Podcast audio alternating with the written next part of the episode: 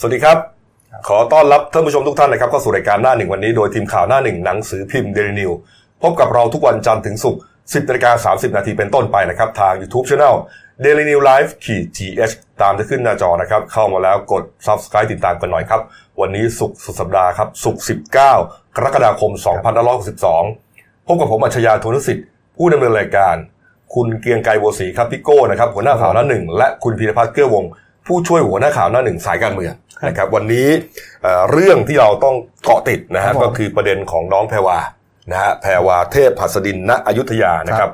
ที่ไปก่อเหตุนะฮะจริงๆเป็นอุบัติเหตุใช่ขับรถชน9ศพนะครับ แล้วก็เป็นเรื่องเป็นราวมานะฮะทราบกันดีอยู่นะครับว่าหลังจากที่ศาลอ่าฎีกาเนี่ยนะฮะ ตัดสินในคดีแพ่งซึ่งจริง ๆ คดีจบหมดแล้วนะอ่าทั้งอาญาทั้งแพ่งจบหมดอ่าครับแพ่งเนี่ยให้ชดใช้ครับรวมแล้วประมาณสัก 25 ล้านบาทอ่าให้กับญาติของผู้เสียชีวิตทั้ง 9 ราย แล้วก็ผู้บาดเจ็บเนี่ยนะฮะรวม 25 ล้านบาทครับจบไปเมื่อเดือนพฤษภาคม แต่ 2 เดือนที่ผ่านมาครับยังไม่มีอะไรเคลื่อนไหว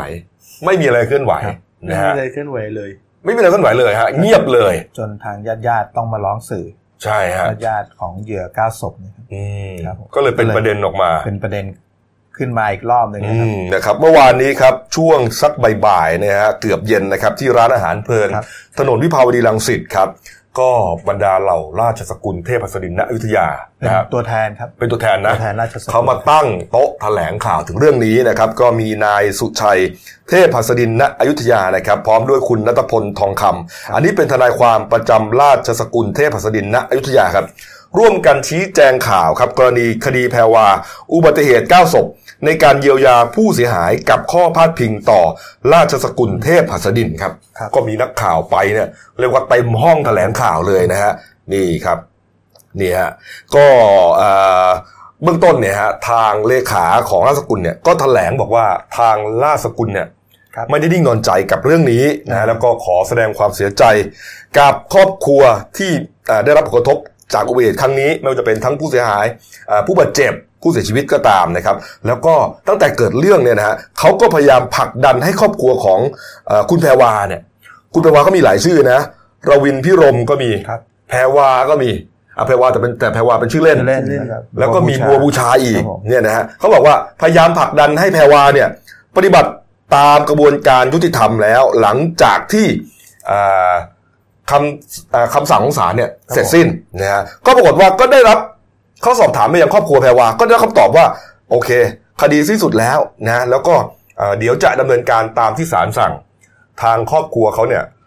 ก็อ่าไม่ได้ติดตามต่อนะเพราะเขาบอกว่า เพราะว่าครอบครัวราชสกุลเนี่ยมีกันเนี่ยนะฮะลงทะเบียนไว้เนี่ยเอ่อเกือบ 200 ครอบครัวโอ้ราชสกุลเทพหัสดินนะฮะแล้วต้นเหตุหลัก ๆ ที่แถลงเมื่อวานคือคือข่าวมันชักเริ่มบานปลายไงอ่าคือมันไม่ได้ไปกระทบเฉพาะครอบครัวแพรวา มันกลายไปพาดพิงถึงเนี่ยราชสกุลเทพหัสดินณอยุธยา ใช่ ก็เลยเนี่ยแถลงด่วนนะครับเมื่อวาน ใช่ฮะก็บางบางคอมเมนต์เนี่ยถึงขั้นว่าอะไรอะอย่าอย่ายกตัวอย่างไม่เขาเขาพูดเองเขาพูดเองเนี่ยขอให้ชิบหายทั้งโคตรเลวทั้งโคตรอะไรพวกเนี้ยเนี่ยครับนี่เขาแถลงเป็นคำแถลงเลยนะเขาบอกว่าเรื่องพวกเนี้ยที่อยู่ในโซเชียลมีเดียเนี่ยเขาก็เข้าไปอ่านครับแล้วก็สะเทือนใจไงอ่าเพราะว่าคนตระกูลเนี้ยมี 200 ครอบครัวอย่างที่บอกนะฮะแล้วก็แพรวาก็เป็นแค่ครอบครัวหนึ่งครับนะแล้วเขาก็ไม่ได้ คือมันก็ไม่ได้ใกล้ชิดอะไรกันมาก ก็พยายามสอบถามก็ดีไปถึงไหน ทางนี้ก็ตอบว่าเสร็จสิ้นแล้วเดี๋ยวจัดการนะแต่สุดท้ายเมื่อมันไม่เสร็จสิ้นอ้าวก็กลายเป็นว่าโดนด่าเหมารวมทั้งตระกูลอ่าซึ่งเขาบอกว่ามันก็ไม่ยุติธรรมกับคนอื่นนะฮะที่ที่ไม่ได้เกี่ยวข้องไม่รู้เรื่องไม่ได้รู้เรื่องด้วยเนี่ยนะฮะก็เรื่องนี้เนี่ยอ่าก็บางคนเนี่ยถึงขั้นว่าพูดพาดพิงไม่สุภาพนะฮะพาดพิงไปถึงบรรพบุรุษผู้ล่วงลับไปแล้วอ่าอันอันนี้ไม่เกี่ยว ไม่เกี่ยวไม่เกี่ยวครับนี่ฮะก็ สุดท้ายครับเมื่อวานเนี้ยแพรวาเขาไม่ได้ไปด้วยนะครับเขาบอกว่าเอ่อเราติดต่อให้แพรวาออกมาขอโทษวันนี้ ยืนยันอีกครั้งว่าอยากบอกถึงน้องแพรวาเอ่อว่า มาถึงจุดนี้แล้วขอให้ออกมาขอโทษสังคมที่ทำพลาดไปแล้ว ด้วยความจริงใจจะดีกว่า นี่ราชสกุลเนี่ยไม่เคยปกป้องคนทำผิดเลยครับประเด็นส่วนตัวก็ว่ากันไป นี่ฮะ นี่ครับ นี่ เออ นี่ฮะเขาบอกว่าอ่าระหว่างที่กำลังแถลงข่าวเนี่ยครับนะครับ ก็มีโทรศัพท์สายหนึ่งเนี่ยฮะโทรเข้าไปอืมนะฮะโทรเข้าไปยังคุณสุชัยสุชัยเทพหัสดินณอยุธยาเลขาเลขาประจำราชสกุลเนี่ยฮะคุณสุชัยก็รับสายกลางวงแถลงข่าวเลย แต่ว่าไม่ได้ปิดไมค์อืมพูดประมาณว่าเขาบังคับให้ผมมาอืมบังคับให้มาที่นี่บังคับผมมานี่แถลงข่าวอยู่เนี่ยเขาบังคับให้ผมมา ผมไม่ได้อยากมาจะลาออกแล้วงานเนี้ย โอ้โหอันนี้ออกไมค์เลยนะออกไมค์ก็ลืมปิดไงนักข่าวก็ได้ยินหมดเลย ก็แสดงว่าอ้าวก็เข้าใจเรื่องแหละครับนะถ้าพูดอย่างนี้อะนะเออ ก็ออกมาเป็นหนังหน้าไฟแทนก็ต้องอึดอัดนะนะเออเพราะว่านะคือราชสกุลเขาก็คงจะอืไม่ชอบเนื่องจากเขาก็โดนด่าเหมารวมทั้งตระกูลเนี่ยอืมแล้วเขาก็ก่อนหน้านี้ก็มีพลเอกวิทย์เทพอัสดินก็เคยพยายามจะพูดในทำนองว่าคือ อ้างเรื่องเกี่ยวกับคุณงามความดีของตระกูลมาอืก่อนมแต่ว่าก็โดนชาวเน็ตโจมตีไปในแง่ที่ว่า แล้วมันเกี่ยวอะไรกัน เออนะนี่ฮะเมื่อวานนี้ครับที่กระทรวงยุติธรรมครับคุณทวัชไทยอ่าทวัชชัยไทยเขียวนะครับ รองปลัดกระทรวงยุติธรรมนะฮะในฐานะโฆษกของกระทรวงบอกว่าอ่า กรณีมารดาของคุณแพรวาระบุว่า ครอบครัวมีทรัพย์สินพร้อมเยียวยาผู้เสียหาย และขอโทษที่ไม่มีเงินสดชดใช้ จึงฝากขายที่ดิน 21 แปลง 30 โฉนดในอำเภอ 300 ยอด จังหวัดประจวบคีรีขันธ์นะฮะแล้วก็โฉนดที่ดินในแถวแถวๆเมืองทองธานีนะฮะก็ฝากขายอะเออเพราะว่าเขาบอกไม่มีเงินสด แต่มีที่ดินอยู่นะฮะแล้วก็เรียกร้องให้ทางรัฐมนตรียุติธรรมเนี่ยนำเงินกองทุนยุติธรรมเยียวยาผู้เสียหายไปก่อน เสนอเสนอว่าอยากอยากให้ทางกระทรวงยุติธรรมนี้ออกไปก่อนนะพูดง่ายก่อนๆเดี๋ยวจะคืนที่หลังขายที่ได้แล้วจะคืนที่หลัง ก็คุณธวัชชัยก็บอกว่ามันทำไม่ได้นะกฎหมายได้มีไม่มีระเบียบให้ให้กองทุนยุติธรรมเนี่ยจ่ายเงินไปก่อนอะไรอย่างนี้ไม่แม้ว่าจะจะรู้ว่าเอ่อจำเลยอาจจะหาเงินมาคืนให้ก็ได้ก็จริงอ่าแต่มันทำไม่ได้ครับเออทำได้แค่เพียงว่าช่วยขายให้แค่นั้น ก็เรื่องนี้ก็เออก็น่าจะน่าจะมีแนวโน้มว่าทางครอบครัวของของแพรวาเนี่ยครับไม่มีเงินสดอ่าก็เลยประกาศไม่มีเงินสดขายพอดินที่จะชดใช้ฮะนะฮะตามคำสั่งศาลก็เลยประกาศขายที่ดินเพื่อจะเอาเงินมาใช้เนี่ยนะฮะครับนี่นี่ครับนะในส่วนของอาที่มีกระแสข่าวว่าคุณแพรวานี่ไปเอ่อสมัครสอบบรรจุเป็นข้าราชการกระทรวงกลาโหมตอนปี 60เนี่ยนะครับอ่าเรื่องนี้ครับ พลเอกนัทอินทรเจริญฮะปลัดกระทรวงกลาโหมก็ชี้แจงว่าเขาก็มาสอบนะแต่ว่าเอ่อเปลี่ยนชื่อนามสกุลแล้วมาสอบแต่ก็ไม่ได้ติดอะไรครับอ่าไม่ได้จะไม่ไม่ไม่ไม่ได้เกี่ยวว่า พอรู้ว่าเป็นบุคคลต้องคดีแล้วอ่ากระทรวงกลาโหมจะไม่ช่วยอะไรนะไม่เกี่ยวอืมนะคนละเรื่องกัน คนละประเด็นกันนี่ครับ นี่นี่ฮะมีอีกเรื่องหนึ่งที่ที่น่าสนใจนะครับ ก็คือว่า หลังจากมีในโซเชียลมีเดียนะเขาเผยแพร่ภาพตอนแต่งงานใช่ไหมอืมคุณแพรวานี่ก็แต่งงานแล้วนะเอออืมแต่งไวมากเลย เออนะแต่งงานแล้วเนี่ยนะฮะประมาณสักเออก็สักสักประมาณประมาณปีไหนอะปี57ปีห้าเจ็ดใช่ไหมมีนาคมห้าเจ็ดครับ อย่างนี้ครับสามีของคุณแพรวาคือคุณสรวีรัฐพิทักษ์ธีรดานะฮะเป็นอดีตสามีนะอ๋อนี่หย่ากันแล้วครับอ๋อนะครับอ่าคุณสรวีก็ออกมาเปิดเผยบอกว่าเอ่อ ได้เลิกกับแพรวานานแล้ว อยากจะให้สังคมและสื่อเนี่ยเห็นใจหน่อย อย่าเอาตนเองเนี่ย ไปโยงกับอดีตภรรยาอืมเออข่าวที่ออกมาเรื่องการแต่งงานกับแพรวาเนี่ยอยากชี้แจงว่าอย่าขาดจากกันมาสี่ปีแล้วเขาแต่งงานกันอ่าเดือนมีนาคมครับ57 นะครับ แล้วก็ หย่าเดือนพฤษภาคม 58หนึ่งปีหนึ่งปีเต็มก็เป็นเรื่องเกี่ยวกับเอ่อความเข้ากันไม่ได้ของครอบครัว อันนั้นก็ไม่ว่ากันนะฮะเป็นเรื่องส่วนตัวนะฮะแต่ว่าประเด็นเรื่องที่อดีตสามีของคุณแพรวาเขาขอเนี่ยก็คือว่าเอ่ออยากไม่อยากให้สื่อเอาไปโยง เพราะว่าเขาไม่ได้มีส่วนรู้เห็นเกี่ยวกับเรื่องคดีอะไรเลยนะฮะครับนี่ฮะในส่วนการติดต่อกันเนี่ยก็ยังคงติดต่อกับผู้ใหญ่อยู่อ๋อของแพรวาเนี่ยฮะ เพราะว่าก็ยังเคารพนับถือกันอยู่โอ้แปลว่าทางโลกโซเชียลนี่ก็ไปตามขุดคุยประวัติของคุณแพรวาน่าดูเลยอืมนี่ฮะขุดคุยจนต้องทางฝ่ายนี้ต้องออกมาว่าได้หย่าร้างกันแล้ว ใช่นะฮะส่วนคุณแม่นะสุดท้ายครับคุณแม่ของคุณแพรวาครับ คุณรัตดาวันเทพหัสดินณอยุธยานะเขาไปออกรายการรายการหนึ่งนะฮะอืมบอกว่าตั้งแต่เกิดเหตุมาเนี่ยจนวันนี้เนี่ยเก้าปีแล้ว ไม่มีใครมีความสุขเลยที่บ้าน ทุกคนอยู่ได้อยู่บ้านได้ เพราะยานอนหลับอืมนอนได้เพราะยานอนหลับ ถ้าไม่ใช้ยานอนหลับกว่าจะหลับก็ตีสี่ตีห้านู่นนะส่วนลูกลูกสาวเนี่ยแพรวาเนี่ยก็กลายเป็นเหมือนคนซึมเศร้า เหมือนตายทั้งเป็น ครับ ไม่รู้ว่าจะไปคิดฆ่าตัวตายวันไหน เออ พวกเราอยู่ด้วยความหวาดระแวงแพรวานี่ต้องเปลี่ยนชื่อหลายรอบ โอ้โหกลัวว่าอ่าไปเรียนหนังสือต่างๆ เนี่ยจะอ่าจะถูกสังคมแอนตี้อะแล้วนามสกุลก็ต้องเปลี่ยน เปลี่ยนเป็นนามสกุลของแม่ ใช่ครับ นะแต่ว่าเอ่อโซเชียลก็เอารูปรูปตอนที่ อ่าแพรวาเขาไปเต้นอะไรนะรับน้องเมื่อกี้เนี่ยรับน้องเนี่ยที่มอสีปทุมเออ เมื่อกี้เห็นอยู่แบบแบบนี่ฮะอ่าเอารูปรับน้องที่เอามรูปศรับน้องเมื่อกี้เนี่ยที่เข้ามาเนี่ยเออที่เต้นๆอยู่เนี่ยโอ้โหนั้นก็หลายปีแล้วนะครับ คือจริงๆเนี่ยจริงแล้วก็แล้วแล้วก็เอามาอ่าใส่กับแคปชั่นที่คุณแม่พูดบอกว่าอ่าทุกคนไม่มีความสุขเลยอยู่ได้เพราะยานอนหลับเหมือนตายทั้งเป็น แต่ก็ดูเหมือนว่าแพรวาจะจะก็ จริง ๆเขาอาจจะทุกทุกๆทุกอยู่ข้างในเรื่อย ๆ ก็ได้ เพราะว่าอืมอืมอืมมันมันบอกสภคนเราก็บอกไม่ได้หรอกว่า คือสภาอาพการภายหน้าอ่าภายนอกเนี่ยภายนอกเป็นยังเป็นยังไงไงแล้วในใจเป็นยังไงแต่เออแต่เคสของแพรวานี่ที่มันกลายเป็นเรื่องที่มันทำให้เขาต้องเป็นทุกข์เนื่องจากว่าอืมคือตั้งแต่ก่อนตั้งแต่ช่วงที่เกิดเหตุการณ์ใหม่ ๆ นะครับ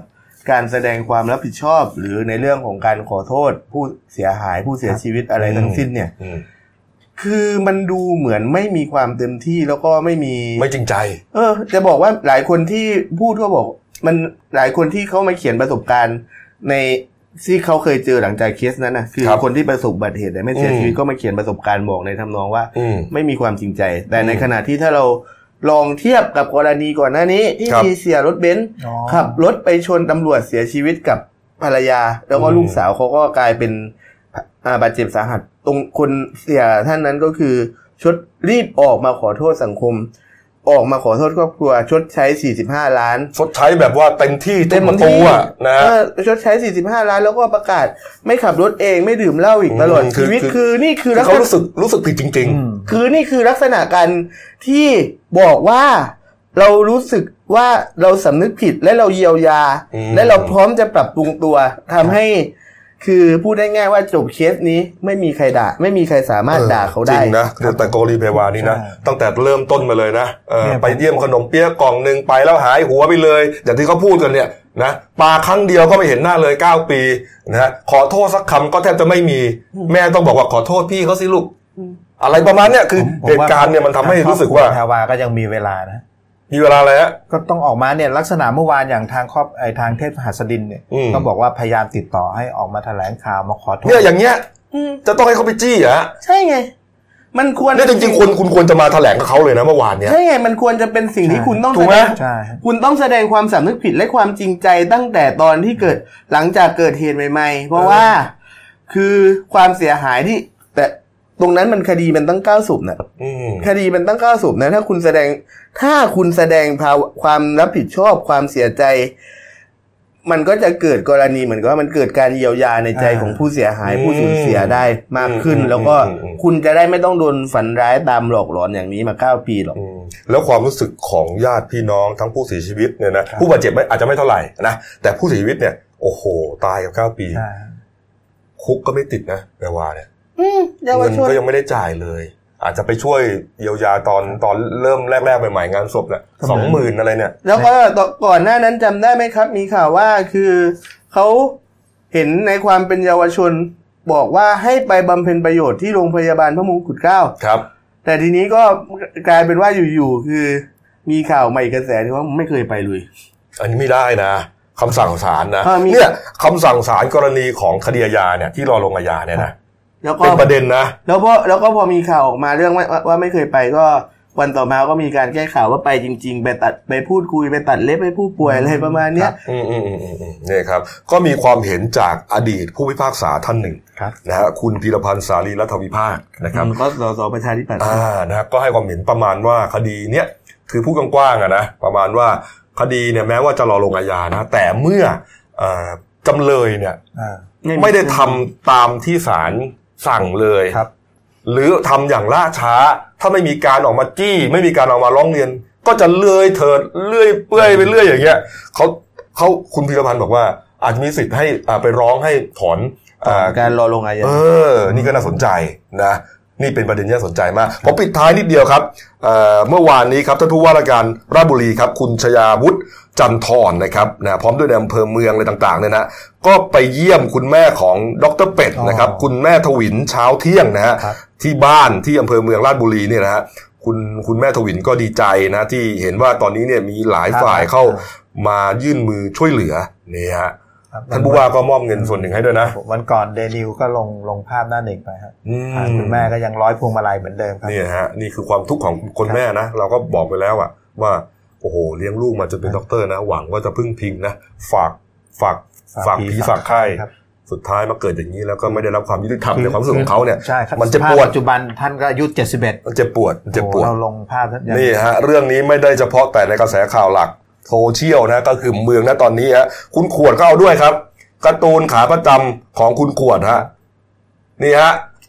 เอ่อมีกำแพงคำว่ากฎหมายอยู่นะ แล้วก็รอดมีกฎหมายเด็กใส่แว่นอ่ามีเด็กผู้หญิงคนหนึ่งเดินออกมาจากไอตัวกำแพงกฎหมายเนี่ยนะแล้วก็ข้างบนแคปชั่นว่ามีช่องรอดกฎหมาย มีช่องโหว่ช่องโหว่เออ๋อออนี่นี่เหมือนนี่เล่ครันบคำนะฮะก็เหมือนกับลักษณะว่าคดีนี้เนี่ยอ่าผู้เสียหายเอ้ยผู้ผู้ผู้ต้องหาจำเลยเนี่ย พยายามอาศัยช่องโหว่ทางกฎหมายเนี่ยลอดออกมาจากคุกไงอ๋อนั่นกำแพงนะครับกำแพงอ๋อนี่นะข้างหลังก็มีภาพอุบัติเหตุเนี่ยฮะเออ นี่คุณขวดปกติไม่ไม่ค่อยเขียนประเด็นสังคมเท่าไหร่นะ คือมันค่อนละค่อนข้างร้อนแรงในสังคมมาเรื่องนี้มนะครับ มันเป็นเรื่องของกระบวนการยุติธรรมอะครับเราก็ควรจะกระทุ้งให้ผู้สูญเสียได้รับความยุติธรรมเกิดขึ้นไม่งั้นก็เป็นอิทธิพลของสื่อนะครับ ถ้าไม่มีใครถ้าไม่มีใครพูดถึงข่าวนี่แหละไม่มีใครทำอะไรเรื่องนี้ก็ กรณีนี้คนก่อเหตุก็ชิวๆไปเรื่อย อืมนี่ก็แหละต้องต้องฝากไปถึงผู้ผู้ใจบุญฮะครับอ้าก็วคือถ้ามีทุนทรัพย์ก็ก็ช่วยซื้ออ้าวซื้อที่ดินหน่อยฮะอ้าวเอาละครับเออก็ไม่แพงมากก็ต้อนะงต้องรีบมาเยียวยาทางใช่ไงครอบครัวเอนะอที่ดินที่เมืองทองนี่ก็น่าสนใจๆครับอืมนะสามารถที่จะเก็งกำไรได้พูดตรงๆนะคุณคุณกบก็ควักจริงๆเงินซื้อเลยห้าสิบห้าล้านคือจบาทริงๆก็เหมือนได้บุญได้บุญด้วยนะครับ ได้ครับช่วยช่วยเหลือเก้าครอบครัวอืมใช่ครับครับอ่ามาดูเรื่องการเมืองหน่อยนะครับ เมื่อวานนี้ เป็นวันเปิดทำการวันแรกนะครับ หลังจากที่มีวันหยุดราชการไปนะฮะอ่าอาสาฬบูชาอาอาสาบูชาแล้วก็เข้าพรรษาเนี่ยนะครับ ก็อ่าบรรดารัฐมนตรีอ่านนะครับป้ายแดงนะหรือว่ารัฐมนตรีที่เป็น เอ่อเคยเป็นมาแล้วก็ตามเนี่ยก็ทยอยกันเข้ากระทรวงนะแล้วก็ถือเป็นวันทำงานวันแรกครับอย่างเป็นทางการนะครับ เมื่อวานนี้ครับที่ทำเนียบรัฐบาลครับพลเอกประยุทธ์จันทร์โอชา นายกรัฐมนตรีและรัฐมนตรีกลาโหมนะฮะก็เดินทางไปที่ตึกไทยคู่ฟ้า แต่ว่าทั้งวันเนี่ยไม่ได้มีภารกิจอะไรนะเหมือนกับเป็นการเตรียมข้อมูลต่างๆ ที่จะเตรียมใช้ในการประชุมแถแถลลงงนนโยโยบาบายยนะฮะแถลงวันที่ 25 นี้ อืมเนี่ยครับนี่แต่ที่น่าสนใจก็คือนะครับว่าเมื่อวานเนี่ยอ่า พลเอกพรพิพัฒน์เบญจศรีหรือบิ๊กครับกบนะฮะผู้ครับบัญชาการทหารสูงสุดเนี่ยเป็นประธานประชุมผู้บัญชาการเหล่าทัพ ซึ่งก็เข้ากันพร้อมเพรียงเลย ทั้งพบทบทรทอปลัดกระทรวงกลาปลัดกระทรวงกลาโหม แล้วก็พบตรแล้วมีการประกาศมีการแถลงข่าวผลการประชุมโดยพลตรีกฤษจันทรนิยมนะฮะบอกว่าอ่าพลเอกพรพิพัฒน์เนี่ยเน้นย้ำว่า การทำงานเกี่ยวกับเการทำงานหรือจุดยืนของกองทัพเนี่ยยังคงเป็นเครื่องมือของรัฐบาลในการแก้ไขปัญหาประชาชน ภายใต้จุดยืนที่สำคัญคือการปกปักรักษาไว้ถึงสถาบันชาติ ศาสนาพระมหากษัตริย์ และประชาชน การดำเนินการของกองทัพยังไม่เปลี่ยนแปลงพร้อมแก้ไขปัญหาประเทศชาติในอนาคต แม้ว่าคอสช สิ้นสภาพไปแล้วอ่า ทั้งนี้นะฮะพพลเอกพรพิพัฒน์เนี่ยก็ยังเน้นย้ำให้กำลังใจกำลังพลในกองทัพขอให้สนับสนุนการทำงานของรัฐบาลด้วยนะครับอืมเพราะว่าตอนนี้เป็นการรัฐเพิ่งเริ่มต้นทำงานก็ยังมีการเหมือนกับต้องให้เวลาเขาหน่อยแล้วก็ให้ใช้ศักยภาพของกองทัพที่มีอยู่เนี่ย เพื่อผลประโยชน์ของประเทศชาติและประชาชนอย่างเป็นสำคัญ หมายความว่าอะไรเนี่ยยังคงเป็นเครื่องมือของรัฐบาล ในการแก้ไขปัญหาของประเทศชาติ ก็คือจริง ก็เป็นเครื่องจักรตัวหนึ่งๆเขาก็พูดไม่ผิดนะเพราะกองทัพมันก็คือเป็นกลไกสายฝ่ายความมั่นคงเนี่ยอืมที่รัฐบาลจะต้องใช้ได้เนาะอืมมันก็ไม่สำคัผิญดอะเลยครับเออเป็นกลไกสำคัญเลยมันก็ก็เรียกว่าหัวข่าวของเราเนี่ยอย่างที่เห็นข้างหลังผมเนี่ยฮะแล้วทั้งสามท่านเนี่ยฮะพอบอเราทับตบเท้าเนี่ยฮะอื้อหือประกาศหนุนรัฐบาลเนี่ยยืนเลยสามหัวเลยเป็นเรื่องใหญ่เลยโอ้โหนี่ฮะภาพเราทัดพร้อมเพรียงเลยครับเมื่อวานครับเออนี่ฮะก็อย่างที่คุณพีรพัฒน์บอกเนี่ยนะครับโอ้โหก็เรียกว่า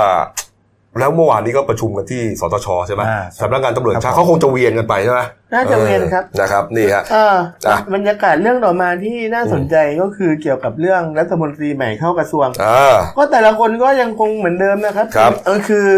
มีการถือเลิกษ์ถือยามว่าอืม จะต้องก้าวเท้าไหนเข้าไปก่อน จะครับต้องเอาเวลาไหนเข้าไปก่อน คือส่วนใหญ่มักจะต้องเป็นเลือกเลขเก้าเนี่ยอืมหมายถึงว่าก้าวไปข้างหน้าไงอ่าอย่าครังบของพลเอกอนุพงศ์เผ่าจินดานะครับรมวมหาดไทยอืมก็ก็ถือเลิก6นาฬิกา49นาทีอืมเข้ากระทรวงแล้วก็สักการะสิ่งศักดิ์สิทธิ์ประจำกระทรวงนะครับครับ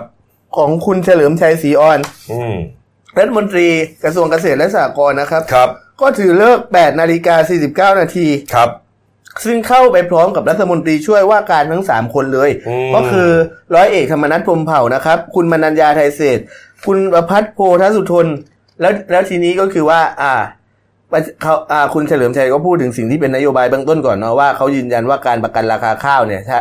ประกันราคาสินค้าเกษตรเนี่ยคือของประชาธิปัตย์เนี่ยจะให้ข้าวหมื่นบาท จะให้ราคาข้าวหมื่นบาทต่อตัน แล้วก็ยางหกสิบห้าบาทต่อกิโลกรัมให้ได้ครับ แล้วก็ยังมีปัญหากันไม่จบอีกเรื่องห้องอืมโอ้โหคือยังคุณไม่จำได้ไหมจบเลยครับ ว่าก่อนหน้านี้คือห้องคือรัฐมนตรีกระทรวงเกษตรเนี่ยครับคือ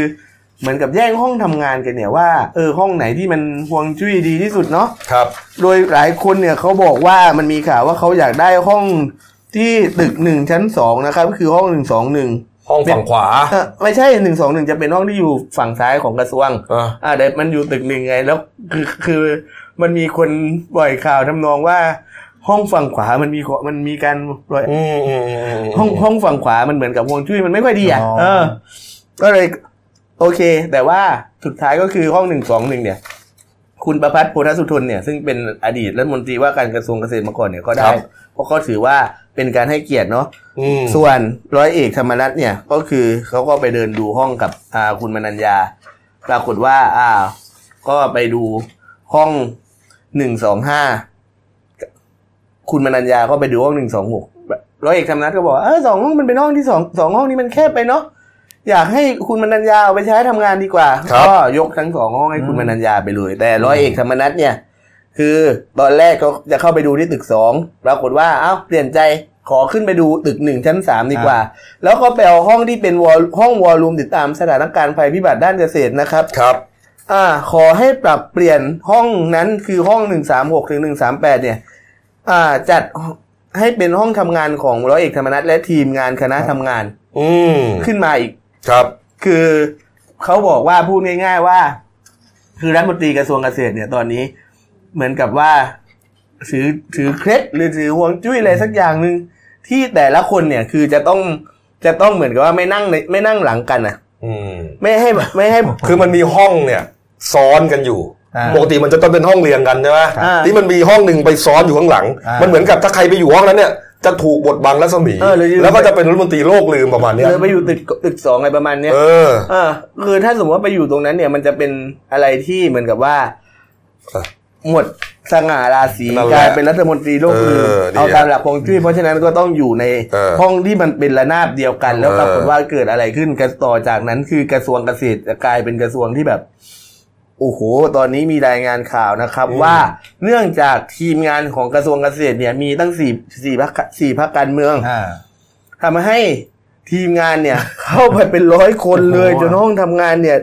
แทบจะไม่เพียงพอนะครับโอ้ทีมงานเข้าไปเป็นร้อยสี่นะสี่พักนะครับเออก็สี่พรรคไงการเมืองครับ ก็คือแต่แต่ละรัฐมนตรีแต่ละท่านเนี่ยก็จะมีทีมงานประมาณสักยี่สิบครัสาบมสิบคนถูกไหมสี่คนก็รวมกันเป็นร้อยจะไปอะไรกันนักหนาน่ะก็ไม่รู้เขาเหรอแล้วจะไปอยู่ตรงไหนกันอะ ว่านั่นไงเขาถึงบอกห้องทำงานแทบจะมีรายงานข่าวจากกระทรวงเกษตรนะครับ ว่าห้องทำงานที่แทบจะไม่พอเลย อืมที่ตึกนะครับที่ตึกกระทรวงเกษตรเนี่ยเออนอกจากนี้ครับก็ยังมีอีกหลายท่านนะฮะเมื่อวานนี้ก็เข้ากระทรวงเข้าทำเนียบกันนะอย่างคุณเทวันลิปตาพันลบนะครับอ่ารัฐมนตรีประจำสำนักนายกรัฐมนตรีครับครับก็เข้าไปทำงานที่ทำเนียบนะครับไปพร้อมกับคุณดนเหตระกูลเลขาธิการพักนะฮะแล้วก็อีกหลาย ๆ ท่านนะครับนี่ฮะคุณเทวันก็ไปเนี่ยนะฮะนี่นะครับ นอกจากนี้ครับนี่ฮะ มาอีกท่านหนึ่งครับ คุณอนุทิน ชาญวีรกูลนะครับเนี่ยรองนายกรัฐมนตรีและรัฐมนตรีว่าการกระทรวงสาธารณสุขครับ เมื่อวานนี้ก็เข้ากระทรวงครับ นี่ไปพร้อมกับเอ่อรัฐมนตรีช่วยใช่ไหมครับเอ่อคุณสาธิตปิตุเตชะอ่านี่นี่อืมนี่คุณสาธิตปิตุเตชะนี่มาเปิดตัวปุ๊บแย่งซีนเลยทำไมฮะอ่าเลขาเขาหมอเอกไงครับหมอเอกกนวัฒน์อ๋อเป็นเลขารูปหล่อเออเลขารออ๋อข้าข้าราชการสาธารณสุขนี่กรี๊ดเลยกรี๊ดเลย นะครับ คุณอนุทินต้องไปหาอ๋อ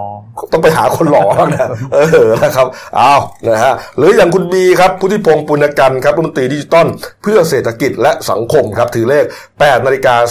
า49 นาทีฮะนี่บวงสรวงท้าวมหาพรหมนะฮะสิ่งศักดิ์สิทธิ์ประจำกระทรวงของงานเขางานคุณพุทธิพงษ์เนี่ยเราสนใจข้อนึงนะอืมเขาบอกว่าเขาอยากจะตั้งศูนย์ Fake News Center เพื่อเกี่ยวกับการตรวจสอบข่าวปลอมอืมเตือนข่าวเตือนข่าวต่างๆ ว่าเป็นข่าวลวงที่มันครับจะกระทบต่ออความมั่นคง หรือครับกระทบต่อพวกทำให้เกิดความแพนิคในสังคมอะครับนี่ฮะคุณจุลินลักษณะวิสิทธิ์ครับรองนายกและรัฐมนตรีพาณิชย์นะฮะก็เข้ากระทรวงเหมือนกันครับพร้อมด้วยคุณวีรศักดิ์หวังสุภกิจโกศลรัฐมนตรีช่วย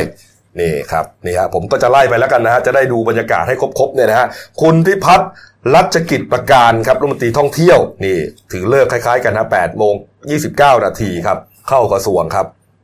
นี่ฮะ อีกกระทรวงครับกระทรวงพลังงานฮะอันนี้คุณคุณพิพัฒน์นะฮะเออกระทรวงพลังงานครับ คุณสนธิรัตน์สนธิจิรวงศ์ครับ ก็ถือเลิก อันนี้ถือเลิกบ่ายนะครับ15นาฬิกา39นาทีครับ นี่ฮะอ่านะครับในอีกนิดเดียวนะในส่วนของฝ่ายค้านนะครับ ที่เขาเตรียมจะพิปราย นโยบายรัฐบาลนะคุณชวนหลีกภัยครับ ประธานสภาผู้แทนราษฎรนะฮะก็บรรจุไว้แล้วนะครับ วาระนี้นะ25 26แต่ถ้า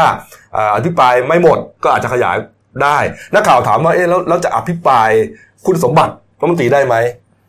ท่านชวนบอกว่าก็ได้ทำได้เขาก็ทำมาตลอดครับดูก็ท่านก็ฟรีสไตล์ดีนะเออก็ก็ก็ไม่ไม่แบบไม่เคร่งเครียดอะไรเท่าไหร่ฝ่ายค้านก็เลยเตรียมตัวไปแล้วบอกาเตรียมตัวแน่นอนนะจะอภิปรายรัฐมนตรีตั้ง 14 คนนะครับเออกลายเป็นว่าเรา ก็ไม่รู้เหมือนกันนะว่า จริง ๆ คือควรจะพูดถึงเรื่องอา นโยบายมีความเหมาะสมจำเป็นแค่ไหนงบประมาณมีความเหมาะสมจำเป็นแค่ไหนหาเงินยังไงในเมื่อคุณจะลดแลกแจกแถมภาษีอยู่เหมือนกันอืมแล้วจะเอาภาษีตัวไหนมาอุดคือมันเราอยากรู้ในประเราอยากรู้ว่ารัฐบาลหาเงินยังไงอืมแล้วก็เราจะได้อะไรบ้างครับ เราไม่อยากเราเห็นว่าในเรื่องของการตรวจสอบคุณสมบัติพวกนี้คือ มันไม่ใช่มันไม่มันเป็นอะไรที่ไม่จำเป็นต้องใช้เวทีนี้เนี่ย ถ้าสมมติว่าคุณอยากจะแบบว่าเบรมว่ารัฐมนตรีคนไหนไม่มีคุณสมบัติ หรือดูแย่ยังไงก็ตาม คุณใช้พื้นที่แถลงข่าวข้างนอกเราก็ได้แต่อ่าพื้นที่สภามันควรจะเป็นพื้นที่ที่ประชาชนใช่ได้ประโยชน์ แต่ไม่รอดหรอกครับเขาเอาแน่นะครับเพราะว่ามันเป็นเพราะว่าคือพูดง่ายๆว่าทุกอย่างขอให้ได้ดิสเครดิตกันเอออ่านั่น ก็เป็นสิ่งที่คุณพีรพัฒน์ต้องการใช่ไหมแต่ว่าในสภาเนี่ยเขาลุยกันแน่นะครับผมก็อยากปิดได้ท้ายคุณพีรพัฒน์นั่นแหละเหรอพี่โก้อยากได้กันใช่ไหมเพราะไอ้นั้นไม่ค่อยอยากรู้เสียเวลาใช่เสียเวลาอืมนะเอ้า ปิดท้ายการเมืองนิดเดียวครับ คุณฟิล์มรัตภูมิตัวกองทรัพย์ครับ ไขก๊อกลาออกจากสมาชิกพักพลังท้องถิ่นไทยแล้วเรียบร้อยครับ เมื่อวานนี้บอกว่าจุดยืนทางการเมืองไม่ตรงกันนะฮะก็น่าจะเป็นเรื่องที่ที่พักไปร่วมรัฐบาลกับลุงตู่ก็ไม่รู้นะครับเออมีแนวโน้มอยู่นะเพราะว่าอย่างแต่ว่าของฮะของนิวเดมของประชาธิปัตย์เนี่ยที่ออกทั้งแก๊งเลยก็เพราะว่าเขานี่แหละพูดในทำนองนี้นี่อยู่แหแล้ละวจุดยืนทางชัดเจนการมืองใช่นะแต่ว่าคุณชื่นชอบคงอุดมครับโฆษกพักนะฮะก็บอกว่าก็ถือว่าเป็นสิทธิ นะครับ ก็ก็ว่ากันไปนะครับอ้าวปิดท้ายเบรกนี้ที่ข่าวนี้ครับ เออเดี๋ยวนี้เนี่ยเข้าไปดูใน Facebook นะ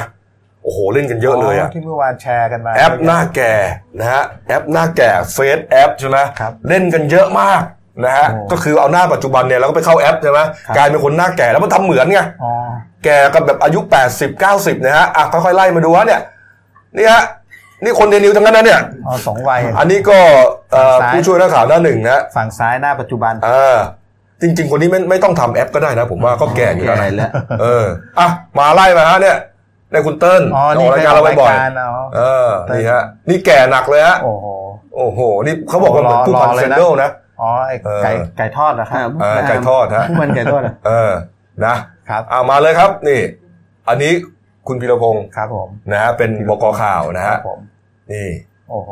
โอ้โหเออนี่ดูไม่แก่เท่าไหร่นะนี่ครับดูไม่ใช่นี่มันเป็นแอปหนวดอ๋อแอแอปปหหนนววดดเหรออ๋อไม่ใช่แอปแก่ฮะอะหน้เอามาหน้สิวสันต์มา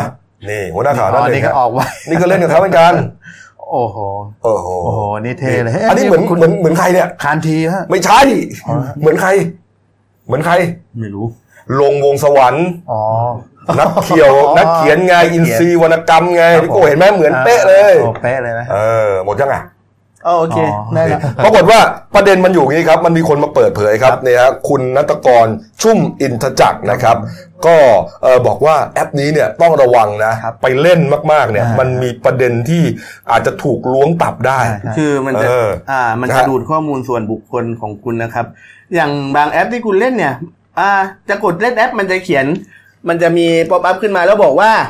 เออเราขออ่าขออนุขอใช้ขออนุญาตหรือขอสิทธิ์ในการเข้าถึงข้อมูลส่วนอ่าอ่าเข้าถึงข้อมูลส่วนบุคคลของคุณอืมคุณก็อยากเล่นบางทีคุณก็เผลอกดไปบอกเออให้มันเข้าถึงได้เนาะครับ แล้วมันกลายไปว่าข้อมูลมันมีการล้วงข้อมูลกับ ไอ้เฟซบุ๊กของคุณไปใช้ได้อืมเพื่อในลักษณะคือคล้ายๆว่าเอาไปขายในโฆษณาเนี่ยคือ อย่างสมมุติว่ามันเห็นมันเอาข้อมันสามารถเข้าถึงเฟซข้อมูลใน Facebook เราได้ แล้วมันเห็นพวกไลฟ์สไตล์การใช้ชีวิตต่างๆ ผ่านรูปของเราเนี่ยแล้วมันก็จะรู้แล้วมันก็จะเอาพวกเนี้ยไปประเมินทำเป็น Big Data นะอืมเป็น Big Big Data Data คือข้อมูลขนาดใหญ่อ่าเออครับไปประเมินทำเป็น Big Data เพื่อเอามาใช้ในการที่ว่าขายต่อกับบริษัทโฆษณา ให้บริษัทโฆษณา เอาไปมัทำวิจัยมันจะสามารถยิงโฆษณาอะไรที่คิดว่าเราชอบได้ เอาอย่างสมมติว่าอย่างคุณกบหัวร้านใช่ปะอืมอ่า แล้วคุณกบบังเอิญเล่นแอดอยู่ แล้วแล้วก็เอออย่างอ่าบังเอิญเล่นี่นหลอกดาวน์ผมหรือเปล่าเนี่ยอะทำไมทำไมทำไมอ่าคุณกบก็หัวร้านนะ แล้วก็คุณคุณกบก็บังเอิญเล่นแอปอ่าแล้วทีเนี้ย คุณกบว่าข้อมูลส่วนบุคคลคุณกบไป บอกว่าเออเล่นแล้วอนุญาตให้เข้าถึงข้อมูลส่วนบุคคลเออเออสักพักหนึ่งมีข้อมูลคุณก็จะเห็นว่าจะมีในฟีดข่าวของคุณเนี่ยอยู่ๆจะมีการเสนอโฆษณายาปลูกผมมาเต็มเออเออในประมาณเนี้ยอ๋อมันมันเนี่ยครับสามารถที่จะทำอย่างนั้นได้เออมันเอาไปขายข้อมูลในโฆษณาเรื่องนี้ฮะก็ถูกเปิดเผยจากผู้เชี่ยวชาญเรื่องแอปใช่ไหมครับก็บอกว่าอะไรฮะมีอ่าคุณเฟื่องระดาสลานีสงวนเรืองอันนี้ครับชื่อฉายานางฟ้าแห่งวงการไอทีอืมก็ออกมาคือ ส่วนใหญ่มาเตือนก็เตือนอย่างที่คุณธนวัฒน์บอกนี่แหละอ่าเตือนเหมือนคุณพิรพัฒน์เหมือนประหลัดบูมครับยิ่ประหลัดบูมก็บอกเรื่องวันนี้เคยเตือนมาหลายรอบแล้วอืมไม่ใช่ตั้งแต่แอปหน้าแก่ก่อนหนั้นนี่มีแอปหน้าเด็กแอปแต่งผมแอปอะไรเยอะแยะไปหมดครับก็คือลักษณะก่อนจะเล่นแอปได้ก็คือต้องให้ทางไอแอปนี่สามารถเข้าถึงข้อมูลเราได้ เราต้องอนุญาตอนุญาตเราต้องกดอนุญาตมันเข้าถึงข้อมูลในเมื่อเราเข้าถึงข้อมูลเราได้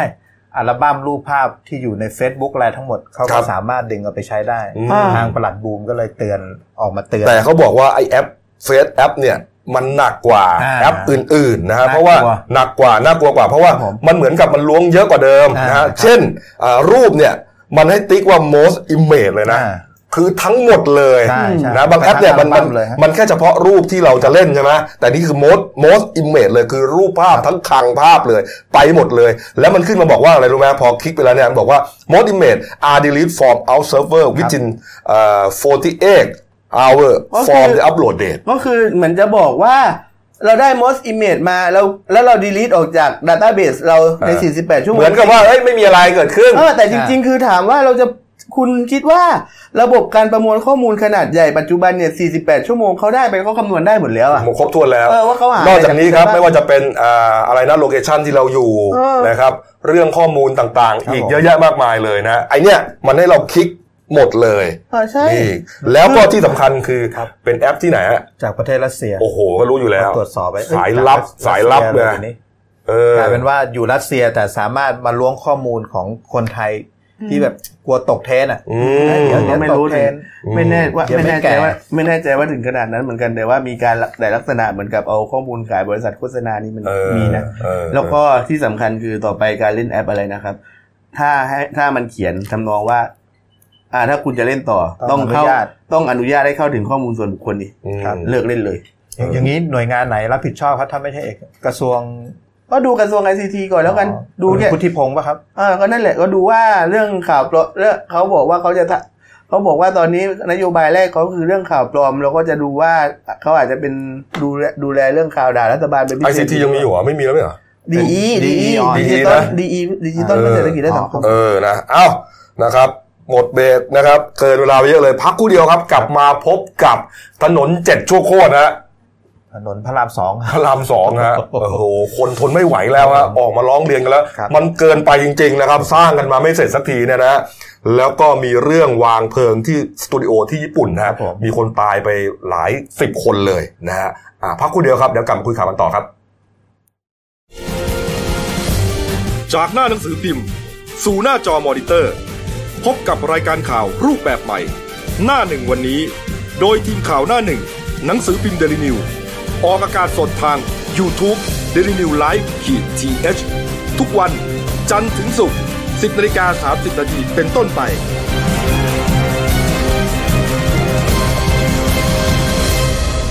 แล้วคุณจะได้รู้จักข่าวที่ลึกยิ่งขึ้น จากหน้าหนังสือพิมพ์ สู่หน้าจอมอนิเตอร์ พบกับรายการข่าวรูปแบบใหม่ หน้าหนึ่งวันนี้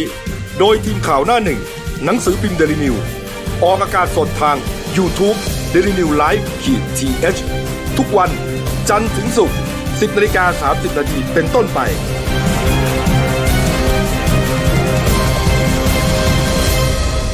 แล้วคุณจะได้รู้จักข่าวที่ลึกยิ่งขึ้น ครับผมกลับเข้าสู่ช่วง 2 ของรายการหน้าหนึ่งวันนี้ครับพบกับคุณโน้ตผานิชนินนครครับผู้ช่วยนักข่าวหน้าหนึ่งครับสวัสดีครับท่านผู้ชมครับเมื่อวานนี้ครับตั้งแต่เช้าเลยครับชาวบ้านที่ได้รับความเดือดร้อนนะฮะจากการสร้างถนนพระรามสองนะครับ ออกมาชุมนุมกันนะฮะนี่ฮะที่หน้าถนนเลยนะถนนพระรามสองที่มีปัญหาเนี่ยนะฮะเขามาชุมนุมกันบริเวณหน้าวัดพันท้ายนรสิงห์นะฮะตั้งอยู่ที่ตำบลพันท้ายนรสิงห์อำเภอเมืองจังหวัดสมุทรสาครครับครับโอ้โหนี่ฮะ เขาบอกว่าเขาเป็นประชาชนที่ได้รับความเดือดร้อนจากการก่อสร้างปรับปรุงทางหลวงหมายเลข 35 ทางแยกต่างระดับช่วงบางขุนเทียนเอกชัยครับ ระยะทาง 11.7 กิโลเมตร ถือป้ายครับทนไม่ไหวแล้ว ถนนพระรามสองรถติดหนักมาก ถนนเจ็ดช่วงโคตรนี่ฮะอยากให้รัฐบาลชุดใหม่เนี่ยมาแก้ไขหน่อยนี่ฮะแล้วก็เตรียมที่จะยื่นจดหมายเปิดผนึกอีกหนึ่งฉบับครับไปยื่นที่สำนักนายกรัฐมนตรีด้วยนี่ครับ นี่ฮะถนนนี้เนี่ยนะ เราที่จะลงใต้เนี่ยครับ ไปเที่ยวหัวหินจะอำพวกนี้นะครับ รวมถึงลงใต้ต่อเนื่องไปเนี่ยใช่ต้องผ่าน แต่ก่อนเนี้ก็ติดอยู่แล้วนะ เดี๋ยวนี้พอสร้างถนนขึ้นมาเนี่ยไปหนักเลยฮะครับนี่ฮะนี่ครับ อย่างที่เห็นเนี่ยฮะก็คือว่ามีการขยายถนนกันใช่นะฮะนี่ฮะมีปิดช่องทางจราจร อืมนี่ครับ จะขขยายปกติสิบเลนครับ จะขขยายเป็นสิบสี่เลนครับ คือทั้งนี่ขาไปขาขาเข้าเลยฮะขาเออครับคุณอภิชาติภัยรุ่งเรืองครับนานายกสหพันธ์การขนส่งทางบกแห่งประเทศไทยก็บอกว่าวันนี้จริง ๆ ไม่ได้มาประท้วงหรือคัดค้านการสร้างถนนพระรามสองนะแต่อยากจะให้รัฐบาลชุดใหม่หรือผู้มีอำนาจเนี่ยมาควบคุมดูแลบริหารจัดการให้สร้างเร็วกว่านี้ครับทุกวันนี้สร้างถนนเนี่ยแค่ 11 กิโลเมตรเท่านั้นนะไม่ยาวมากอืมสร้างมาสองปีกว่าแล้วยังไม่เสร็จฮะบ้าไปแล้ว บ้าไปแล้วนี่ผมพูดเองจริงๆนะเนี่ยใช่ มันบ้าจริงๆนะครับ11กิโลเมตรเนี่ยเส้นตรงๆเนี่ยสองครับ สองปีเนี่ยไม่เสร็จเนี่ยมันไอ้มันไม่ไหวอะ เคสเคสอย่างเงี้ย ผมอยากเห็นไอ้รัฐมนตรีคมนาคม เออซึ่งเข้าไปเนี่ยไปที่ห้องทำงานกันเรียบร้อยพรุ่งนี้ดิ่งไปดูเป็นผมผมลงไปดูเลยนะอ่า ลงไปผมขยี้ก่อนชาวบ้านเมื่อวานนี้ครับเขาบอกว่าไปทำงานออกจากบ้านปกติ 20 นาทีถึงฮะใช่ ทุกวันนี้เป็นชั่วโมง ครับยังไม่ถึงด้วยนะยังไม่ถึงด้วยถึงครับบางคนต้องออกจากบ้านแต่ตีห้าใช่ออกเช้านั้นแค่สักครึ่งชั่วโมงชั่วโมงเดียวมาไม่ทันครับใช่กลายเป็นว่าโอ้โหคุณภาพชีวิตแย่มากอืมแล้วกลับบ้านก็ดึกนอกเพราะว่ามันก็ติดทั้งวันนอน่ะกจากรถติดแล้วเนี่ยฝุ่นอีกอ่าฝุ่นใช่สร้างความเดือดร้อนให้ชาวบ้านอีกเออเราเราจะเคยเห็นครับภาพถนนพระรามสองเมื่อสักตอนช่วงปลายปีที่แล้วอืมก็เป็นข่าวเรื่องฝุ่นก็คืออมมาจากการก่อสร้างนี่เหมือนกันนี่ใช่อะมาดูเปรียบเทียบนะฮะดูถนนนะฮะอืมเขาบอกอย่างนี้ บอกว่า ในกรุงเทพมหานครเนี่ยมีการก่อสร้างทางเยอะแยะ ไม่ว่าจะเป็นถนนหลวงอืมนะฮะอ่ารถไฟรถไฟฟ้าใต้ดินอ่ารถไฟฟ้า BTS พวกเนี้ยก่อสร้างกันเยอะแยะนะฮะแต่เอ่อทำไมเอ่อเส้นทางที่เขาก่อสร้างรถไฟฟ้าเนี่ยอืมเขาบริหารจัดการได้เขาเสร็จแทบจะตรงเวลา เสร็จก่อนด้วยซ้ครับำไออย่างไอเส้นเนี้ยที่ต่อเนื่องจากหมอชิดมาเกษตรเนี่ยเสร็จก่อนด้วยสองสามเดือนด้วยครับนะแล้วอะไรรู้ไหม เวลาเขาเขาสร้างเนี่ยเขาก็ต้องกันพื้นที่ถนนอันนั้นเขาเข้าใจครับแต่ว่ากันแล้วก็ต้องเห็นด้วยคนขับผ่านรถติดก็เห็นด้วยมึงต้องสร้างนะอืมคุณต้องทำอะไรด้วยนะ แล้วถ้าช่องเลนไหนที่คุณไม่ทำเนี่ยค รับรถไฟฟ้าเนี่ยเขาก็จะขยับบารีเออร์เข้ามาอ่าอืมคือมีคนควบคุมบริหารจัดการ ถ้าไม่ได้ทำอะไรนะ รีบขยับเลยอ่าเพื่อขยายพื้นที่อ่าให้รถมันวิ่ง แต่ถ้าทำต้องขออนุญาตนะขยับไปหน่อย เขาจะทำอย่างนี้ฮะนี่ฮะมันถึงเสร็จเร็วแล้วแล้วจะเสร็จแล้วเนี่ยจะวิ่งแล้วใช่ไอ้พระรามสองเนี่ยฮะอืมสองปี ไม่ได้ขุดตอหม้อไม่ได้อะไรเลยทำอยู่บนทางลาบฮะครับทำอะไรกันวะบริหารการจัดการแบบเออนี้แล้วเนี่ยคนที่เดนิวเนี่ยบอกว่าพอกั้นแล้วอืม กั้นเลยบริไอไอแบรีเออร์เนี่ยอ่าครับ แต่ไม่เห็นทำอะไร ใช่ ก็ว่างๆอย่างนั้นน่ะแล้วว่างโล่งๆอย่างเงี้ยนะฮะใช่คือจะบอกว่าคือถ้าอย่างนี้นะ ถ้าคุณทำเฉพาะกลางคืนเนี่ยเฮ้ยคุณต้องขยับมาตอนกลางวันเนี่ย ให้เขาพยายามแล้วพอกลางคืนคุณมาทำเนี่ย คุณก็ค่อยขยายเข้าไป ไม่ว่ากลางกลางวันคุณนอน กูก็นอนทั้งอย่างเงี้ยแหละ อันนี้ก็คาไว้อย่างนี้ใช่ นี่คือความเดือดร้อนที่ประชาชนได้รับมา เขาชอบฮะถนนเนี่ยอืมเขาอดทนได้อืมแต่อย่างนี้มันมันเกินไปอะนานนานมันนานเกิเกินนไปไปเนี่ย มันเจ็ดโชคโคตรจริงใช่ๆแล้วมันไม่ใช่เสียหายเฉพาะแต่เรื่องรถติดนะ โอ้โหท่องเที่ยว การท่องเที่ยวคุณภาพขนส่งชีวิตแล้วมีขนส่งสายขใต้นส่งน้ำมันสิ้นเปลืองโอ้โหเยอะแยะไปหมดใช่นี่นะฮะนี่คือวันธรรมดารถติดวันนี้ วันเสาร์อาทิตย์ โอ้โหท่องเที่ยวก็ลักษณะไม่ต้องคิดเลยว่าจะไปเที่ยวหัวหินนะเอต้องอเรียนคือตัวเมื่อวานเนี่ยตัวในช่างเนี่ยที่เขารับผิดชอบเนี่ยในส่วนของกรมทางหลวงเนี่ยเขาก็ยอมรับนะว่าก่อสร้างเนี่ยล่าช้าจริง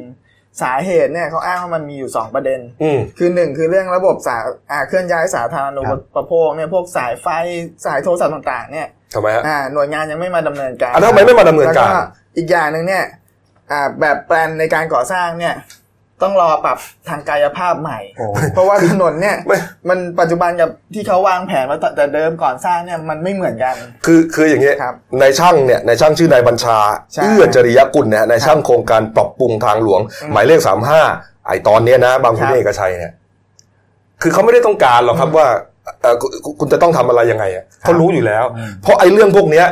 มันต้องติดประกาศตั้งแต่คุณมาเริ่มอืมก่อสร้างแล้วว่าต้องรื้อก็ต้องเครื่องสารูปแจ้สางหน่รูวยปงานไม่ต้องบอกอืมไม่ต้องบอกครับนะคุณต้องบอกว่าจากวันนี้ไปเนี่ยคุณจะทำยังไงอืมคุณจะทำอะไรนะคุณจะแก้ไขเขายังไงแต่แต่แล้วคุณเป็นนายช่างรับผิดชอบโครงการปรับปรุงทางหลวงหมายเลข35ตอนเนี้ยครับ นี่นี่นะนี่นี่แค่เฉพาะบล็อกบล็อกอืมตรงบางขุนเทียนเอกชัยนะครับเออเดี๋ยวต้อง กระเถิบไปเอกชัยสมุทรสาครอีก เออ เพราะมันเป็นถนนเชื่อมโยงกันนะครับอันอันนี้เฉพาะบล็อกแค่ 11 กิโลอืม เพราะเพราะผมเลยไปเอกชัยผมก็เห็นว่ากำลังทำลักษณะเดียวกันอีก อืมมันก็จะไหลไปนู้นครับ ไหลไปติดขัดทางนู้นอีก จากช่วงเอกชัยไปถึงตัวเมืองสมุทรสาครก็จะเป็นกำลังเนี่ยลื้ออืม อืมลักษณะเดียวกันเลยครับ อืมเนี่ยแต่ฮะว่าทางกรมทางหลวงหรืออะไรวันนี้มีใช่นัดประชุมด่วนนะครับเรียกประพอชุมด่วนพอเมื่อวานนี้นะเขาประท้วงกันนะเราครับหนังสือพิมพ์เดนิวเนี่ยนะรวมถึงเดนิวไลน์นะวันนี้เนี่ยเล่นข่าวนี้ครับครับคุณอานนท์เหลืองบริบูรณ์ครับอธิบดีกรมทางหลวงก็บอกว่าวันเนี้ยจะเรียกประชุมผู้เกี่ยวข้อง หารือปัญหาการก่อสร้างขยายถนนพระรามสองเป็นการด่วน เพื่อพิจารณารายละเอียดการจัดการจราจรระหว่างการก่อสร้าง ให้มีผลกระทบกับประชาชนน้อยที่สุดครับ มันตลกมากเลยครับคือเพิ่งจะทำอะฮะ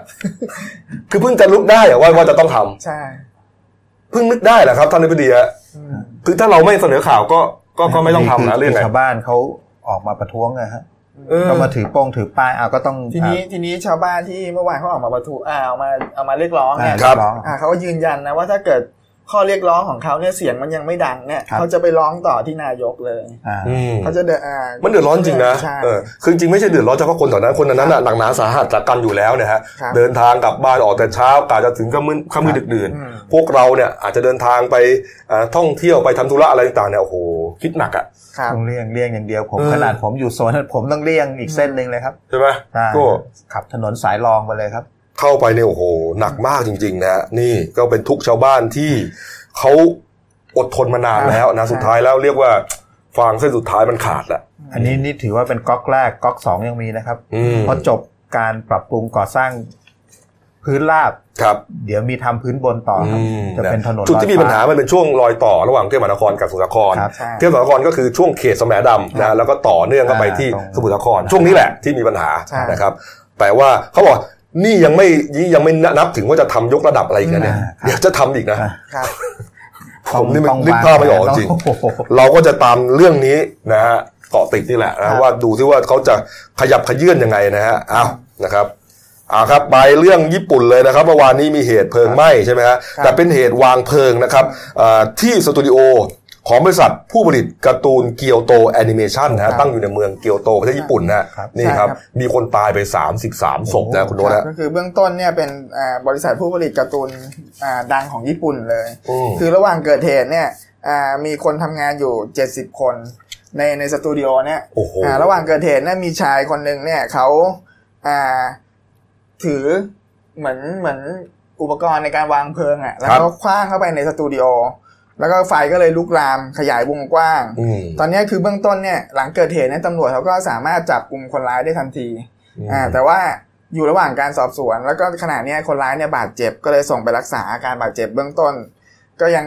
ยังไม่ทราบมูลเหตุจูงใจนะว่านี่สาเหตุเกิดจากอะไร นี่เป็นอาชญากรรมขนาดใหญ่มากนะเนี่ยในรอบหลาคยนสิบตายปีในตึกตั้ง33คนเนี่ยโอ้โหครับแล้วคนที่ทำมีแอเจ็บนิเมชันนี่ก็แบบห้าคน ส่วนใหญ่ก็เป็นคนอ่าวัยรุ่นใช่ไหมคนใช่ทำการ์ตูนแล้วพวกนี้ใช่ไหมวันนี้อาจจะมีรายงานว่าผู้เสียชีวิตเป็นใครอาจจะเป็นคนดังๆที่มีความสามารถทางด้านเนี้ยเอหลายคนอใช่ฮะนี่ฮะโอ้โหคือเบื้องต้นนี่ก็ตอนที่ดับเพลิงเขาก็เขาก็ไปถึงที่เกิดเหตุแล้วก็พยายามระงับระงับระงับเหตุเนี่ยครับระอ่าควบคุมเพลิงให้อยู่ในอยู่ในวงจำกัด อืมอ่าแต่ว่า ไปถึงเนี่ยคือมันเพลิงมันขยายวงก็กอย่างว้างที่รเห็วนดเมื่เร็อวกี้แล้วเนี่ยคลิปเนี่ยควันขโมงโฉงเฉงเนี่ยฮะใช่แล้วที่สำคัญคนร้ายเนี่ยวางแผนมาอย่างดี เพอ๋ราะอเขายังมีลาดน้ำมันเชื้อเพลิงเนี่ยอ่ารอบฮะรอบตัวอาคารด้อ๋วอยกาจะเผาเกลี้ยงเลยเหรอใช่กะจะเผาให้เกลี้ยง แล้วเขาจับได้แล้วใช่จัไหบมครัได้บแล้วครับเพราะว่าคนร้ายเนี่ยก็บาดเจ็บแล้วสุดท้ายมันทำเพราะอะไรฮะเนี่ยทีเนี้ยคือยังสอบสวนไม่ได้ เพราะว่าคนร้ายบาดเจ็บอยู่อืมก็เลยยังไม่ทราบอ่าแรงจูงใจในการก่อเหตุของเขาอื้อหือแต่เบื้องต้นเนี่ยสำหรับในประเทศญี่ปุ่นเนี่ยกรณีวางเพลิงเนี่ยเขาถือว่าเป็น อาชญากรรมร้ายแรงครับ โทษหนักสุดนี่คือประหารชีวิต ที่ประเทศไทยใช่ก็ก็ประหารชีวิตนะใช่ทีนี้ก็คือ อ่ากรณีที่เกิดขึ้นเนี่ยเมื่อปี 51 ที่เมืองโอซาก้าเนี่ยก็คือมีผู้ที่ถูกจับเนี่ยครับตอนนั้นทำให้เสียชีวิต10 16ศพอืมก็ตอนเนี้ยอยู่ในในอ่าได้รับโทษประหารชีวิตอยู่ในขณะนี้เหมือนครักับนครับอืมแต่คราวนี้33ศพแล้วก็ยังมีใช่บาดเจ็บสาหัสอีกสาปมระสิมาณบห้าโอ้เป็นเจ็บอีก 35สามสิบห้าเพราะว่าในขณะเกิดเหตุนั้นมีคนทำงานอยู่เจ็ดสิบคนอืม ครับผมนี่ยอฮะดยอดอาจจะเพิ่มขึ้นอีกฮะคือคือต้องรอดูว่าในในระหว่างที่คนเจ็บสาหัสเนี่ยสามารถรักษาได้ไหมในครับนั้นเนี่ยอืมยอดเสียชีวิตอาจจะเพิ่มขึ้นครับนี่ฮะก็เป็นเหตุที่เกิดขึ้นที่เตียวเอ่อเกีเกียยววโตโตที่ญี่ปุ่นเนี่ยนะครับครับผมเอาละครับมาอีกเรื่องหนึงฮะถ้าจำกันได้นะครับ โลกออนไลน์ได้เผยแพร่คลิปวิดีโอคลิปหนึ่งครับ เป็นเหมือนลักษณะว่าอ่ารถชนคนแล้วหนีนะครับอืมเป็นรถอ่า รถเก๋ง BMW นะครับครับผมสีขาวนะครับนี่ฮะทะเบียน1กไก่นอนหนู 2811 กรุงเทพมหานครนะเกิดเกิดเหตุเมื่อช่วงสายของที่ 16 กรกฎาคมที่ครับผ่านมานะครับครับนี่อืมนะฮะเนี่ยฮะอ๋อเนี่ยมีคนเหมือนอ่าเหมือนกับว่ารถคันเนี้ยชนคนครับ แล้วก็หนีอืมอ่านะปรากฏว่าเอ่อเมื่อวานนี้ครับ คนที่ขับรถ BMW คันนี้เนี่ย เปิดเผยตัวแล้วนะฮะครับผมเมื่อวานนี้ครับก็ก็ว่าคือสำหรับผู้บาดเจ็บเนี่ยขออธิบายกันอืมคือเป็นทางร้อยตำรวจเทวร้อยตำรวจโทจิตรเกษมจันทร์รักครับครับอืมเป็นอ่าผอบอหมวดของกองกับไอ้ควบคุมฝูงชนครับตำรวจควบคุมฝูงชนฮะอืมที่บาดเจ็บก็ยังนอนรักษาตัวอยู่ที่โรงพยาบาลครับ ก็ทางภรรยาของร้อยตำรวจโทจิตรเกษมนี่ก็ไปครับแจ้งความไว้ที่สพลำลูกกาจังหวัดปทุมธานีปทุมครับอืมอ่าแล้วก็เมื่อวานเนี่ยหลังมีการสื่อนำเสนอเรื่องภาพอะไรของร้อยตำรวจโทบาดเจ็บปั๊บ ทางอ่าคนขับขี่รถ BMW อืมที่ปรากฏในคลิปวิดีโอนี้ก็ไปแสดงความบริสุทธิ์บริสุทธิ์ใจที่สพลำลูกกา ครับ ก็ทราบชื่อคือนายเอกราชชูใหม่อายุ 38 ปีอืมก็ไม่ได้ไปแสดงความบริสุทธิ์ใจอย่างเดียวก็ ไปแจ้งข้อกล่าวหาด้วย อ้าว ไปแจ้งข้อกล่าวหาเอาผิดร้อยตำรวจโทจิตรเกษมเอครับออะเรื่องเป็นไงครับเนี่ยก็คือที่มาที่ไปก็คือทางอ่าคุณเอกราชก็อ้างว่า ก่อนเกิดเหตุเนี่ยเขาไปครับทอดผ้าป่าที่จังหวัดอยุธยาครับอ๋อแล้วก็ระหว่างขับรถกลับมาทางเนี่ยมอเตอร์เวย์สายอ่าบางปะอินเนี่ยครับครับระหว่างขับก็เจอรถของเนี่ยร้อยตำรวจโทจิตรเกษมเนี่ยอ่าขับอยู่ด้านหน้าครับขับอยู่เลนขวาอืมอ่าตัวเองขับบีเอ็มมาตามท้ายก็ ขับเร็วเนี่ยบีเอ็มขับเร็วใช่ไหมอ่าอ่าเขาก็ยืนยันว่าขับประมาณสักร้อยยี่สิบอ่าก็คือก็คือก็คุณจะเร็วเพื่อจะอ่าแซงเข้าไปอ่าเขาอ่าทางคู่กรณีอยู่เลนขวา แต่ดันขับช้าอ่าก็ขับ ก็แซงไม่ได้ก็เลยต้องตบเตะตบซ้ายอืมอ่าขับมาทางซ้ายแล้วก็กลับขึ้นไปแซงเหมือนเดิมครับ ยืนยันว่าไม่ได้ตบไฟสูงอืมหรือว่าไม่ได้บีบแต่ไล่อืมอืมอืมก็ปรากฏว่าทางคู่กรณีกับขับขับตามเลยคราวนี้พอโดนแซงครับ ขับตามแล้วก็เหมือนลักษณะจะชนอะไรแบบเนี้ยฮะอืมครับปาดหน้ากลับครับ เหมือนขับตามขับปาดกันจนเห็นท่าไม่ดี ตัดสินใจขับหนีเลย คุณเอกราชขับหนีเลยอ่าขับหนีเพื่อจะมาที่ทางด่วน เพราะว่าเห็นดูท่ามันไม่ค่อยดีแล้วเพราะว่าเห็นอ้างว่าอืมอืมคู่กรณีพอขับแซงได้ก็เหมือนถืออาถือสิ่งของบางอย่างครับเอามาจากนอกรถมาชี้อะไรแบบอืเนี้ยมอืมโอ้ครับก็กลัวเป็นอาวุธปืนก็เลยขับหนีมาที่ที่ด่าน สุดท้ายก็มาเจอด่าน มาเจอด่าน ด่านคือด่านเก็บเงินนะครับผมอ่าด่านด่านตรงเก็บธัญบุรีอ่าเก็บค่าผ่านทางนะครัฮะบผมครับของคุณเอกราชเนี่ยมีบัตร Easy Pass อ๋อเข้าเข้าช่องอัตโนมัติเลยก็ก็เหมือนว่าขับมาปาดกันไปปาดกันมาตอนนี้ตัดสินใจ ปาดไปทางไอ้ช่อง Easy Pass ครับอืมส่วนคู่กรณีไม่มีก็ต้องเหมือนรู้สึกจะไปดักหน้า ครับ ไปดักหน้าก็เลยเกิดเป็นภาพลักษณะชนชนแบบเนี้ยอืมพอคู่กรณีกระโดดไปที่หน้ารถอืมเมื่อวานคุณเอกราชก็เลยเอาสภาพรถมาให้ดูว่ารถเขาก็ได้รับความเสียหาย ครับ ก็เลยมาแจ้งข้อหาว่าทางคู่กรณีทำให้เสียทรัพย์อืม แล้วก็สาเหตุที่ไม่จอดก็ไม่รู้ว่าถ้าจอดไปนี้เห็นโอ้กลัวกลัวว่ามีอาวุธ แล้วก็ทางคุณเอกราชก็บอกว่าที่ให้การแบบเนี้ยแล้วก็อยากให้ใครที่มีภาพกล้องหน้ารถเนี่ยอืมอืมช่วยเอามายืนยันด้วยว่าว่าเขาอะเนี่ยพูดจริงอืมคือรถคุณเอกราชไม่มีกล้องใช่ไหมฮะอ่า ไม่ไม่มีไม่กล้องมีหน้าหลังอ่าครับ ก็แสดงว่าที่แรกเนี่ย สื่ออ่าโซเชียลเนี่ย เหมือนกับว่ารถเก๋งเนี่ยชนแล้วหนีครับนะเจ้าของรถเก๋ง BM เนี่ยก็เลยต้องออกมาแสดงความบริสุทธิ์ใจว่าเรื่องมันไม่ได้เป็นอย่างนั้นอ่าก็ค่อยมาเล่าเลยว่า ถูกแจ้งดำเนินคดีฮะเอออ่าทางภรรยาของร้อยตำรวจโทนจิตรเกษมนี่ก็ไปแจ้งดำเนินคดีไว้อืมเนี่ยครับเนี่ยแล้วทางฝั่งนี้ก็เลยมาแสดงตัวแล้วก็ยืนยันว่าไม่ได้ชนลักษณะแบบนั้นก็คือลักษณะเหมือนถูกคู่กรณีกระโดดกระโดดเข้ามามาแล้วก็เกาะรถเองเหมือนจะหาเรื่องอะ กลัว เพราะว่าไอ้ระหว่างก่อนที่จะมาชนนี่ทางคู่กรณีเหมือนยก ยกสิ่งของบางอย่างออกมาเหมือนมาข่มขู่ คือเขากระโดดมาเกาะรถเองถูกไหมใช่เขาไม่ได้ขับไปชน ใช่ครับเออเนี่ยฮะเนี่ยสุดท้ายเขาก็ต้องสะบัดให้ตกครับเพื่อจะหนีไปเพราะก็กลัวที่อย่างกลัวพี่โก้บอกเนี่ยเหมือนจะถือปืนหรือเปล่าก็ไม่รู้อ่าอืมนี่ฮะก็ดูว่าการสอบสวนเป็นไงต่อไปก็แล้วก็กันคือต่างฝ่ายต่างแจ้งแจ้งดำเนินคดีซึ่งกันและกันอืมอืมอืมอะใครมีกล้องหน้ารถที่พอจะจับภาพเหตุการณ์ที่ชัดเจนกว่านี้ก็ไปให้ตำรวจกันแล้วกันนะครับ ก็จะได้ลงโทษคนให้ถูกตัว แต่แต่ทางคุณเอกราชก็ บอกไว้ด้วยนะครับ ว่าเหตุการณ์ที่เกิดขึ้นก็พร้อมจะดูแลตามสมควร อืมแล้วก็ขอความอนุเคราะห์จากพลเมืองดี ถ้ามีกล้องหน้ารถก็ช่วยช่วยส่งมาให้ด้วย ครับครับครับเอานะครับ มาดูหนังสือพิมพ์เราหน่อยนะครับหนึ่งดาวครับนะฮะเรื่องที่ไม่ได้เล่านี่ฮะตกลงคุณนิ้งกุลสตรีครับผมนะครับ ที่ว่าป่วยเอ๊ะเป็นโรคคล้ายๆ ว่าจะเป็นมะเร็งเม็ดเลือดขาวเออเมื่อวานมีการแถลงว่าป่วยเป็นอะไรนะไขกระดูกบกพร่องบกพร่อง เออนะฮะแต่คุณหมอ คุณหมอให้ความเห็นว่าไงนะฮะ คุณหมอให้ความเห็นว่า อาจจะอ่าครับ อาจจะพัฒนาอะไรครับ พัฒนากลายไปเป็นมะเร็งเม็ดเลือดขาวได้ครับผมนี่ครับ นี่นี่ฮะคุณนิ้งนะครับผมก็ขอให้ไม่ถึงขั้นนั้นแล้วกันครับนะขอให้รักษาหายด้วยนะฮะมีรูปสวยๆฮะจากผู้เข้าประกวด Miss Thailand World 2019 ครับ ไปเก็บตัว นะฮะที่ชุดว่ายน้ำนะฮะไปเก็บตัวชุดว่ายน้ำที่โรงแรมเคลซิงตันเขาใหญ่อำเภอปากช่องที่โคราชอืมอันอันนี้ก็วิกฤตแรงวิกฤตทำไงฮะยังไงฮะก็เนี่ยฮะหลายหลายจังหวัดทางภาคอีสานภาคเหนือ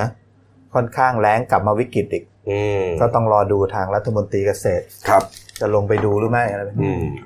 แม่น้ำโขงเนี่ยจริงๆแล้วเนี่ยเอ่อมันมีประเด็นที่ว่าทางจีนครับครับ พวกเนี้ยเขื่อนจีนเขากักน้ำไว้แล้วไม่ได้ปล่อยด้วยนะใช่ใช่เออไอ้เรื่องไอ้เรื่องฝนตกน้อยก็ส่วนหนึ่งอะแต่ว่ามันกักน้ำไว้ไงนะก็เลยเป็นปัญหาเนี่ยนะครับเอ่านะครับ หมดเวลานะครับฝากช่องเราด้วยนะครับ Daily News Live ขีด GS นะครับครับเข้ามาแล้วกด Subscribe กดไลค์กดแชร์กดกระดิ่งแจ้งเตือนนะครับ มีรายการดีๆทั้งวันและทุกวันครับ เที่ยงตรงครับ รับชมรายการสดหมดเปลือก Special ครับ วันนี้สัมภาษณ์พิเศษ นักแสดงหนุ่มสังกัดช่องวันครับ เจดเจดพิพัฒน์อืมนะฮะชื่อคุณเจดอ๋อมามาที่ สตูดิโอเลยครับนี่ฮะนี่ครับเอาละฮะวันนี้หมดเวลานะครับ เราสามคนลาไปก่อนขอบพระคุณทุกท่านที่ติดตามรับชมครับ ลาไปก่อนครับ สวัสดีครับ